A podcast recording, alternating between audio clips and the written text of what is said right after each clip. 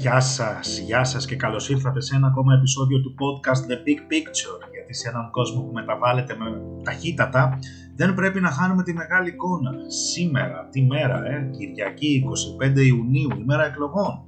Σήμερα έχουμε τις δεύτερες ε, εκλογές στη, στην Ελλάδα, από τις οποίες ελπίζουμε να βγει επιτέλους η κυβέρνηση, να σχηματιστεί η κυβέρνηση. Ε, είχαμε τις πρώτες εκλογές πριν από το Μάιο, πριν από περίπου ένα μήνα, εικοστή πρώτη Μαΐου, στις οποίες είχαμε αναφέρει, είχαμε αφιερώσει φυσικά ένα επεισόδιο, βουλευτικές εκλογές στις οποίες είχε σαρώσει, θα έλεγα, η Νέα Δημοκρατία, είχε αναδειχθεί πρώτο κόμμα με μεγάλη διαφορά από το ΣΥΡΙΖΑ. Βέβαια τώρα η κάλπη ξανά είναι άδεια. Είναι άδεια. Αυτές είναι νέες εκλογές, στις οποίες δεν ισχύει η απλή αναλογική που ισχύει στις προηγούμενες εκλογές, στις πρώτες εκλογές, ισχύει η ενισχυμένη αναλογική. Και αυτό πάνω κάτω τι σημαίνει? Σημαίνει ότι το πρώτο κόμμα, σύμφωνα με τον ισχύοντα εκλογικό νόμο, το πρώτο κόμμα, αν καταφέρει να λάβει πάνω από είκοσι πέντε τοις εκατό, είναι βέβαιο ότι το πρώτο κόμμα θα λάβει πάνω από είκοσι πέντε τοις εκατό, θα πάρει μπόνους είκοσι εδρών.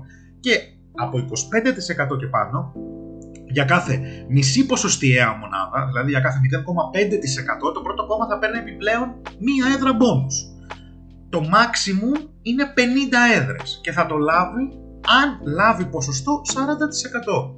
Θα έχετε δει τις δημοσκοπήσεις, ξέρετε ότι δεν μου αρέσουν οι δημοσκοπήσεις, δεν θέλω να το σχολιάζω, αλλά θα, τους, θα έχετε δει και ειδικά από το πρώτο αποτέλεσμα, το πρώτο εκλογικό αποτέλεσμα, ότι το πρώτο κόμμα, η Νέα Δημοκρατία, γιατί τώρα κρυβόμαστε πίσω από το δάχτυλό μας, τη Νέα Δημοκρατία είναι κοντά στο σαράντα τοις εκατό.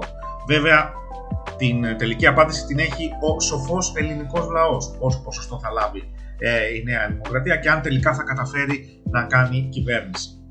Το πόσο ισχυρή θα είναι η κυβέρνηση στην Ελλάδα, μάλλον είναι αντιστρόφως ανάλογο με το πόσο ισχυρή θα είναι η αντιπολίτευση. Δεν θα είναι ισχυρή η αντιπολίτευση, θα είναι πολυκομματική αντιπολίτευση. Ο ΣΥΡΙΖΑ φαίνεται να παγιώνεται, η διαφορά να παγιώνεται στις τάξεις της είκοσι μονάδων, περίπου είκοσι μονάδες, και κοντά στο είκοσι τοις εκατό. Δεν θέλω να πω κάποια άλλα πράγματα για την εκλογική διαδικασία, γιατί είναι ευαίσθητη και αναμένουμε με μεγάλο ενδιαφέρον φυσικά το αποτέλεσμα. Τώρα οι εκλογές, οι κάλπες ανοίγουν από τις επτά το πρωί μέχρι τις επτά το βράδυ και είναι για πρώτη φορά θα μπορούν να ψηφίσουν και είκοσι πέντε περίπου χιλιάδες Έλληνες του εξωτερικού. Μία πολύ καλή αρχή θα έλεγα, η οποία θα πρέπει να γίνει και αυτή. Η μέρα εκλογών, η μέρα γιορτή της Δημοκρατίας, η μέρα γιορτή της αντιπροσωπευτικής Δημοκρατίας. Και αυτό το επεισόδιο θα είναι λίγο διαφορετικό από τα άλλα. Αναγκαστικά θα είναι λίγο διαφορετικό από τα άλλα ε, και θα ήθελα να εστιάσω σε ένα συγκεκριμένο ζήτημα το οποίο δυστυχώς παρακολούθησα τις, ε, την προεκλογική διαδικασία όσο μπορούσα, αλλά εστίασα σε ένα πάρα πολύ συγκεκριμένο πράγμα ή μάλλον στην έλλειψη ενός συγκεκριμένου πράγματος. Δεν είδα πουθενά τα κόμματα να καταθέτουν μία πρόταση για το συνολικό μέλλον της χώρας. Και θα εξηγήσω αμέσως τι εννοώ. Δεν μιλάω για τον εκάστοτε φορέα ε, πολιτικής. Το Υπουργείο Παιδείας, στην παιδεία τι θα κάνουμε, στην υγεία τι θα κάνουμε, στις ε, συγκοινωνίες τι θα κάνουμε, στη δικαιοσύνη τι θα κάνουμε, στην εθνική άμυνα τι θα κάνουμε, στις εξωτερικές μας σχέσεις τι θα κάνουμε, στα οικονομικά μας τι θα κάνουμε. Φυσικά όλα είναι στο, στην ενέργεια, στο, στην οικονομία, στα παραγωγικά μοντέλα, στον τουρισμό. Φυσικά όλα αυτά είναι επιμέρους σχέδια τα οποία είναι απαραίτητα και από αυτά κρίνονται οι πολιτικές δυνάμεις για το πόσο αξιόπιστο είναι και πόσο εφαρμόσιμο είναι σε τελική ανάλυση το σχέδιό τους. Αλλά όλα αυτά τα σχέδια υποτάσσονται σε ένα μεγαλύτερο σχέδιο. Και αυτό το σχέδιο, κατά την ταπεινή μου γνώμη, αφορά μια πολύ συγκεκριμένη ερώτηση. Πού θέλετε Έλληνες πολίτες, Έλληνες, Ελληνίδες κτλ. Πολίτες αυτής της χώρας, κάτοικοι αυτής της χώρας, πού θέλετε να δείτε, ή και φυσικά Έλληνες του εξωτερικού εννοείται, πού θέλετε να δείτε την Ελλάδα, τη χώρα μας, το κράτος μας, σε δέκα, είκοσι, τριάντα, πενήντα χρόνια από σήμερα? Αυτή την ερώτηση δυστυχώς δεν την άκουσα. Δεν άκουσα καμία πολιτική δύναμη να, να την αναφέρει. Κανένας δεν έγειρε αυτό το συγκεκριμένο ζήτημα, ότι στα επιμέρους, ναι, υπάρχουν σχέδια, αλλά γενικότερα, ρε παιδιά, το καράβι προς τα που θέλετε να πάει, ποιος είναι ο προορισμός μας, τι θέλετε να γίνει. Θέλετε να γίνει, να, τι θέλετε να είμαστε σε μια ρευστή γεωπολιτική κατάσταση, τόσο στη γειτονιά μας, στην Νοτιοανατολική Μεσόγειο, όσο και στο παγκόσμιο διεθνές σύστημα. Και πώς θα συνδέσω τις εκλογές με το διεθνολογικό κομμάτι. Ξέρετε ότι το διεθνές σύστημα, το λέω πάρα πολλές φορές σχεδόν σε κάθε εβδομάδα, το διεθνές σύστημα των κρατών, των κυρίαρχων κρατών, βρίσκεται σε αναδιαμόρφωση. Η κατάσταση είναι ρευστή. Έχουμε φύγει από την εποχή του ψυχρού πολέμου, έχουμε φύγει από την εποχή της Pax Americana, της μονοπολικής στιγμής των ΗΠΑ, μετά την κατάρρευση του αντίπαλου δέους, της δέους, της έτερης υπερδύναμης της Σοβιετικής Ένωσης, και τώρα αναδύεται κάτι καινούριο. Δεν ξέρουμε ακόμα τι είναι αυτό που αναδύεται. Σίγουρα φαίνεται, σίγουρα δεν είναι τίποτα σίγουρο, αλλά φαίνεται ότι ο κόσμος θα είναι πολυπολικός. Τι σημαίνει αυτό? Ότι δεν θα υπάρχει ένας πόλος ισχύος στο διεθνές σύστημα όπως υπήρχε την εποχή της Pax Americana, οι Ηνωμένες Πολιτείες, οι παντοκράτορες Ηνωμένες Πολιτείες, η υπερδύναμη, αλλά δεν θα υπάρχει και διπολικό σύστημα. Δηλαδή, μάλλον δεν πηγαίνουμε σε ένα τύπου σύστημα ψυχρού πολέμου. Και λέω τύπου γιατί η ιστορία δεν επαναλαμβάνεται. Όσο και να μπαίνουμε σε αυτό το δέλεαρ, δεν επαναλαμβάνεται. Η ιστορία είναι μάλλον σπιράλι. Δεν είναι ένας κύκλος που επαναλαμβάνεται. Άρα δεν θα υπάρχει μια κατάσταση Ηνωμένων Πολιτειών τύπου Σοβιετικής Ένωσης. Δύο διαφορετικοί πόλοι στο σύστημα. Το σύστημα χωρισμένο στη μέση και ένας τρίτος ενδεχομένος πόλος, ένα, το κίνημα των αδέσμευτων. Φαίνεται ότι αναδύονται πολύ διαφορετικοί πόλοι ισχύως. Ο Νότος, η Ανατολή, η Αφρική, η Μέση Ανατολή, η Κίνα. Τώρα βλέπετε σχήματα να αναπτύσσονται, τα μπρικς. Βλέπετε το, το σύμφωνο της Σανγκάης, βλέπετε ο, το νάτο της Ευρασίας, της Κεντρικής Ασίας μάλλον, με τη Ρωσία α, και, τις, και τις υπόλοιπες χώρες. Το Ιράν ετήθηκε, η Σαουδική Αραβία φαίνεται να θέλει να ενταχθεί στα μπρικς. Η Αργεντινή, πολλές χώρες θέλουν να ενταχθούν στα μπρικς. Και τι είναι τα μπρικς? Τα μπρικς είναι ουσιαστικά το αντίπαλο δέος του τζι επτά, της, ε, της τζι είκοσι, της Δύσης, των οικονομικών μοντέλων που φτιάχνει η Δύση γενικότερα. Ζούμε σε μια ρευστή εποχή, τόσο σε παγκόσμιο επίπεδο, όσο και σε περιφερειακό επίπεδο. Η Ευρώπη, η Ανατολική Ευρώπη, η Νοτιοανατολική Μεσόγειος, η άμεση γειτονιά μας, είναι όλα ρευστά. Βλέπετε ότι νέες δυνάμεις αναδύονται, φιλόδοξες δυνάμεις. Η Αίγυπτος, το Ισραήλ, η Τουρκία. Η Τουρκία προσπαθεί διακαώς να πετύχει στάτους περιφερειακής, ανεξάρτητης, παύλα, αδέσμευτης δύναμης. Το βλέπουμε αυτό, είναι δεδομένο.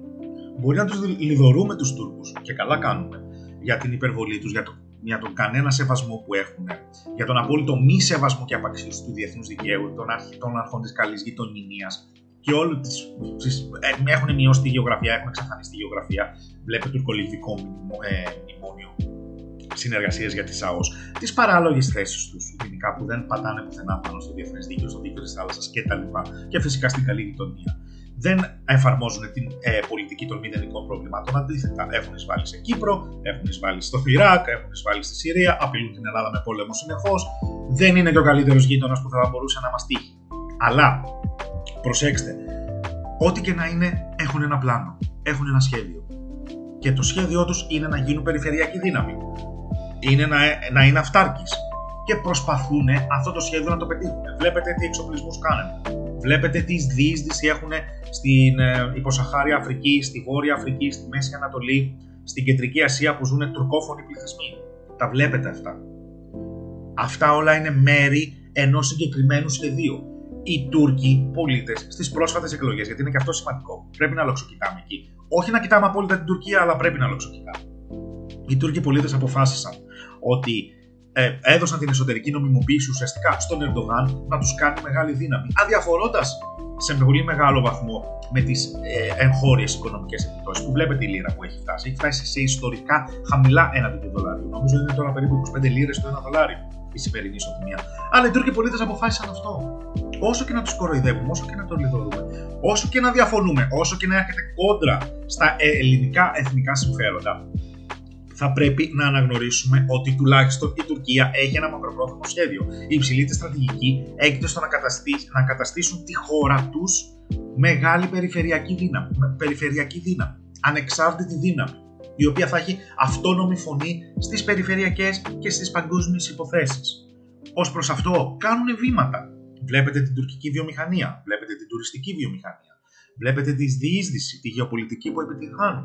Τους βλέπετε σε διάφορους τομείς προσπαθούν. Θέλουν ακόμα να έχουν παρουσία και στο διάστημα. Δηλαδή σε πράγματα τα οποία είναι, okay, είναι τουλάχιστον προκλητικά, αν το σκεφτεί κάποιος, ότι ε, η Τουρκία δείχνει μια αλαζονία. και δείχνει μια αλαζονία. Ισχύει, αλλά έχουν ένα σχέδιο. Και θα σας ρωτήσω κάτι. Έχουμε κι εμείς εκλογές. Ακούσατε ποιο είναι το σχέδιο της Ελλάδας. Το μάλλον το σχέδιο των πολιτικών μας που ζητάνε την ψήφο μας πάλι για την Ελλάδα. Το γενικό σχέδιο, το μεγάλο σχέδιο, τη μεγάλη εικόνα. Να το πω και, να το πω και διαφορετικά και να το ταυτίσω με το όνομα αυτού του podcast. Ποια είναι η μεγάλη εικόνα για την Ελλάδα? Τι θέλουν οι πολιτικοί μας να κάνουν για την Ελλάδα? Πού θέλουν να τη δουν την Ελλάδα? Να δούμε μια Ελλάδα ισχυρή. Οκ, okay, μαζί σας. Να τη δούμε ισχυρή. Αλλά κάτι πιο συγκεκριμένο, τι σημαίνει να δούμε την Ελλάδα ισχυρή? Να δούμε την Ελλάδα ισχυρή στο πλαίσιο της Ευρωπαϊκής Ένωσης, ακόλουθος της Ευρωπαϊκής Ένωσης, πιστός ακόλουθος των Ηνωμένων Πολιτειών. Ε, θέλουμε να δούμε ένα άνοιγμα της Ελλάδας στη Μέση Ανατολή, στην Υποσαχάρη Αφρική. Θέλουμε να δούμε την Ελλάδα διαμεσολαβητή. Θέλουμε την Ελλάδα να τη δούμε σε άλλες περιφέρειες, όπως είναι η Νοτιοανατολική Ασίνα, η Ασία ή ακόμα η Λατινική Αμερική, ή αυτά είναι εξωτικά και δεν μπορούμε? Θέλουμε να δούμε την Ελλάδα σε άλλους τομείς, με θωρακισμένη οικονομία, γιατί δεν πρέπει να επιτρέψουμε ποτέ να ξανασυμβεί αυτό, να ξανακυλήσει η χώρα σε μια τόσο τραγική οικονομική κατάσταση όπως βρέθηκε. Γιατί είδατε ότι η οικονομία είναι ένας από τους βασικούς, αν όχι βασικότερος συντελεστής σκληρής ισχύος. Και βλέπετε, όταν είσαι επέτης και είσαι διεθνής επέτης, κανένας δεν σε παίρνει στα σοβαρά. Είσαι αδύναμος. Και όταν είσαι αδύναμος, βλέπετε τι κάνουν, τι κάνουν οι γείτονές μας. Ο ένας μας γείτονας, ο συγκεκριμένος, ο αγαπημένος μας. Οπότε αυτό θα πρέπει να διασφαλιστεί από την Ελλάδα. Για το δημογραφικό. Μεγάλο πρόβλημα, μεγάλο ζήτημα εθνικής ασφάλειας. Έχουμε πολλά ζητήματα. Οι υποδομές, η γραφειοκρατία, ο νεποτισμός, το πελατειακό κράτος, όλα αυτά, όλα αυτά είναι τρομερά ζητήματα, εσωτερικά ζητήματα, τα οποία πρέπει να συζητηθούν και πρέπει να λυθούν. Πρέπει να λυθούν. Αλλά όλα πρέπει να υποταχθούν σε ένα μεγαλύτερο σχέδιο. Και δυστυχώς, επαναλαμβάνω, δεν έχω ακούσει αυτό το μεγάλο σχέδιο ποιο είναι. Θέλουμε να δούμε την Ελλάδα μεγάλη δύναμη στην περιοχή. Θέλουμε την Ελλάδα να τη δούμε έναν υπολογίσιμο εταίρο, έναν πυλώνα σταθερότητας, αλλά όχι μόνο να εξυπηρετούν τα συμφέροντα των άλλων. Να εξυπηρετεί και η Ελλάδα τα δικά της συμφέροντα. Θέλουμε επιτέλους να δούμε την Ελλάδα να σηκώνει τα μάτια της από το Αιγαίο. Όχι ότι δεν μας ενδιαφέρει πλέον το Αιγαίο, αλλά θέλουμε να δούμε την Ελλάδα πλέον να σηκώνει τα μάτια της από το Αιγαίο και να ασχολούμαστε, να παράγουμε εμείς τη δική μας πολιτική. Να μην είμαστε απλώς, να μην αντιδρούμε απλώς στις επιδιώξεις της Τουρκίας και να μην είμαστε ακόλουθοι. Δρά η Τουρκία, αντιδρά η Ελλάδα. Θα πρέπει να παράγουμε και εμείς πλέον πολιτική. Να μην σερνόμαστε πίσω από τις τουρκικές αξιώσεις. Θα πρέπει και εμείς να διεισδύσουμε σε άλλες περιοχές. Θα πρέπει να διεισδύσουμε και εμείς σε άλλους τομείς οι οποίοι είναι εντός εισαγωγικών παρθένοι ακόμα. Ο κυβερνοχώρος, το διάστημα είναι πράγματα τα οποία μπορεί να ασχοληθεί η Ελλάδα. Να, να χτίσει τη βιομηχανική της βάση ξανά. Δεν μπορεί ο τουρισμός να είναι ακόμα η βαριά βιομηχανία της χώρας τον εικοστό πρώτο αιώνα. Δεν γίνεται. Θα θέλουμε να επιδιώξουμε μια αυτάρκεια, να διορθώσουμε το ισοζύγιό μας, να παράγουμε κάτι, να διεισδύσουμε σε άλλες α, περιφέρειες. Είτε με τα βιομηχανικά μας, είτε με την αμυντική μας βιομηχανία, είτε με τα προϊόντα μας, είτε ακόμα με τις υπηρεσίες μας. Το cyberspace, το ξαναλέω, ο κυβερνοχώρος, το διάστημα είναι παρθένα πράγματα και είναι παρθένοι τομείς. Μπορούμε, μπορούμε, αν το πιστέψουμε, μπορούμε. Απλά πρέπει να υπάρχει πολιτική βούληση και θα πρέπει επιτέλους να φύγουμε από αυτή την αντιμετώπιση που έχουμε και εμείς ήδη για την Ελλάδα, υψοροκόστενα. Και τι να κάνει η Ελλαδίτσα? Είναι μικρό κράτος η Ελλάδα, τι μπορεί να κάνει, τι το ένα, τι το άλλο. Πολλά μπορεί να κάνει. Έχουμε πάρα πολλά συγκριτικά πλεονεκτήματα. Και θα σας πω και κάτι. Δείτε χώρες εφάμιλες με εμάς. Η Ολλανδία, το Βέλγιο, το Ισραήλ. Πόσο πληθυσμό έχουν, πόσο μεγαλύτερη είναι από εμάς? Γιατί το κάνουν καλύτερα? Γιατί έχουν μεγαλύτερο ειδικό βάρος στις διεθνείς σχέσεις και γενικότερα στον κόσμο από ό,τι έχουμε εμείς. Δεν θα μπορούσαμε. Δεν θα μπορούσαμε να ήμασταν. Ήμασταν η κυρίαρχη των Βαλκανίων. Ήμασταν η πιο ανεπτυγμένη οικονομία, το πιο ανεπτυγμένο κράτος των Βαλκανίων. Ας όψε την οικονομική κρίση του δύο χιλιάδες δώδεκα που μας γκρέμισε από αυτή τη θέση. Δεν θα πρέπει ο πρώτος στόχος των ελληνικών κυβερνήσεων να είναι να ξανααποκτήσουμε την πρωτοκαθεδρία τουλάχιστον στα Βαλκάνια. Και από εκεί και πέρα βλέποντας και κάνοντας. Αλλά πάνω απ' όλα με ένα σχέδιο. Όχι ακριβώς βλέποντας και κάνοντας. Έχοντας ένα σχέδιο στο μυαλό. Ότι θέλουμε να φτάσουμε εκεί. Θέλουμε την Ελλάδα να τη δούμε έναν σοβαρό παίκτη στην Νοτιοανατολική Μεσόγειο. Έχουμε την Ευρώπη. Έχουμε τη Δύση μαζί μας. Η Δύση για πρώτη φορά μας έχει βάλει στο παιχνίδι. Στο ευρύτερο παιχνίδι. Δείτε πάλι τη μεγάλη εικόνα. Το ευρύτερο παιχνίδι είναι ένα παιχνίδι δύναμης, ένα παιχνίδι ισχύος. μεταξύ της Δύσης και του Παγκοσμίου Νότου, των αναπτυσσόμενων κρατών, στα οποία εντάσσω φυσικά και την Κίνα και την, και την Ρωσία. Αλλά αυτό είναι το ζητούμενο. Είμαστε στο παιχνίδι. Μπορούμε να το κερδίσουμε. Αν δεν ήμασταν, δεν θα το κερδίσαμε έτσι κι αλλιώς. Αλλά θα πρέπει να το αντιληφθούμε και θα πρέπει επιτέλους να καταστρωθεί ένα, μεγα, ένα μακροπρόθεσμο σχέδιο, ένας μακροπρόθεσμος σχεδιασμός, τα οποία, τα, τα, των οποίων τα επιμέρους θα, θα αφορά την παιδεία, θα αφορά την υγεία, θα αφορά το δημογραφικό, θα αφορά τα συγκριτικά μας πλεονεκτήματα αλλά και τις αδυναμίες μας. Θα πρέπει να τις γνωρίζουμε αυτές, θα πρέπει να γνωρίζουμε που, πρέπει, που μπορούμε να φτάσουμε. Θα πρέπει να γνωρίζουμε πράγματα και για μας και για τη δύναμή μας και για τις αδυναμίες μας και θα πρέπει να διαβάσουμε σωστά το διεθνές περιβάλλον. Το διεθνές περιβάλλον μας δίνει μια πάρα πολύ μεγάλη ευκαιρία αυτή τη στιγμή. Έχουν, ξέρουμε ποιες είναι οι αδυναμίες μας και ποιες είναι οι δυνάμεις μας. Αντικειμενικά, όχι με συναισθηματισμούς κτλ. Υπάρχει ρεαλισμός στις διεθνείς σχέσεις. Θα πρέπει να τα βλέπουμε ρεαλιστικά. Δεν λέω η Ελλάδα να γίνει υπερδύναμη. Εντάξει, αλλά τουλάχιστον να μην είναι το κλωτσοσκούφι. Θα πρέπει να το σκεφτούμε πάρα πολύ σοβαρά αυτά. Θα πρέπει να απαιτήσουμε και εμείς πράγματα ως πυλώνας σταθερότητας. Θα πρέπει να δείξουμε σε όλους, φίλους, γείτονες και στους ίδιους μας τους εαυτούς πρωτίστως, ότι έχουμε συμφέροντα, ότι έχουμε πάρα πολύ συγκεκριμένα συμφέροντα και ότι η ασφάλειά μας δεν ξεκινά στο Αιγαίο. Δεν ξεκινάει νότια της Κρήτης. Η ασφάλειά μας ξεκινάει πολύ ευρύτερα. Και στο πλαίσιο αυτό είναι πάρα πολύ σωστή η προσέγγιση με την Ινδία. Τι δουλειά έχει η Ελλάδα με την Ινδία? Έχει και παραέχει, όσο η Τουρκία έχει με το Πακιστάν. Αλλά και χωρίς αυτό, έχει και παραέχει. Πρέπει να διεισδύσουμε εκεί. Τα ελληνικά συμφέροντα υπάρχουν όπου ομιλείται η ελληνική γλώσσα. Και φαντάζομαι καταλαβαίνετε τι εννοώ. Η ελληνική γλώσσα ομιλείται παγκόσμια. Ομιλείται σε όλες τις χώρες. Παντού υπάρχουν Έλληνες. Οπότε τα ελληνικά συμφέροντα δεν μπορούν να περιορίζονται μόνο στη στενή γειτονιά μας. Πρέπει να σηκώσουμε τα μάτια μας. Αλλά όχι όπως να είναι. Όχι με σπασμωδικές αντιδράσεις. Θα πρέπει να καταστρώσουμε ένα σχέδιο. Θα πρέπει να εξυγχρονίσουμε το κράτος μας. Δεν είναι γενικότητες αυτά. Δεν είναι γενικότητες. Είναι πάρα πολύ συγκεκριμένα πράγματα τα οποία δυστυχώς δεν συζητήθηκαν. Ή έστω, αν κάνω λάθος, διορθώστε με. Δεν νομίζω ότι συζητήθηκαν αυτή την προεκλογική περίοδο. Και άμα θέλετε τη γνώμη μου, πάρα πολύ κακώς που δεν συζητήθηκαν. Θα έπρεπε να είχαν συζητηθεί. Και, και με αυτό το πράγμα. Και με αυτές τις σκέψεις θα ήθελα να κλείσω και το, και το σημερινό α, επεισόδιο. Εύχομαι σε όλες και σε όλους καλή ψήφο. Σκεφτείτε πάρα πολύ σοβαρά. Είναι το μέλλον μας. Και ας απαιτήσουμε λίγο περισσότερα πράγματα. Ας απαιτήσουμε λίγο από αυτούς που μας κυβερνάνε λίγο περισσότερα πράγματα και λίγο ουσιαστικά. Όχι κραυγές, όχι σπασμωδικές κραυγές. Αλλά πράγματα ουσίας, βλέποντας μπροστά. Μακροπρόθεσμος σχεδιασμός.